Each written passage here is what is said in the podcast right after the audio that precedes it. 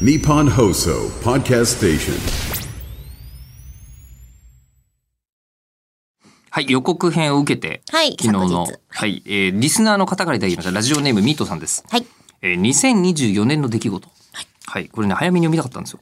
えー吉田さん、えりこさん、こんにちは。こんにちは。えー新年から衝撃的な出来事があったので報告します。はい。 1月9日、うんえー家でお昼ご飯を食べていたら、ドカーンというものすごい音と衝撃でびっくり。おはい。何か爆発したと思って窓から外を覗くと、うん。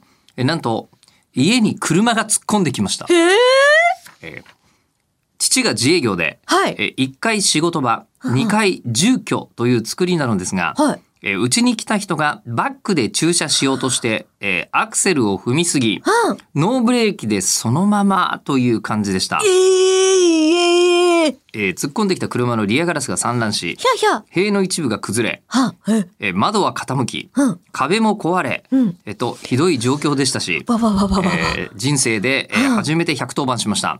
冷静なご判断ですねば。。そうですね、大事です。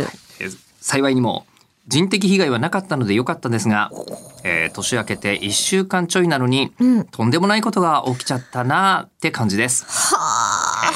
その分いいこと起きないかなって思いながら過ごしてます。えー最近寒くなってきましたので、えー吉田さんもえりこさんもお体にはお気をつけてお過ごしください。応援してます。ありがとうございます。えーすっごい心配していただいてるんですけど、はいえー追伸、えー口を開く週回数が12週目に突入しま した。どういうこえー修士論文、えーで修士論文執筆真っ最中なので、えー集会も修論もはかどりそうですっていう、まあ、ご無事で何より、はい、ここで、えー今お読みしたメールに過不足がない何も足さない何も引か ない、えー状態でこれなんですよ。すげえな。いやまずあのご無事でよかったですね。本当に、えあと保険とか入ってたんでしょうね、きっとね。どうなんですかねこれってこれ、誰がどこの保険使うんだろう。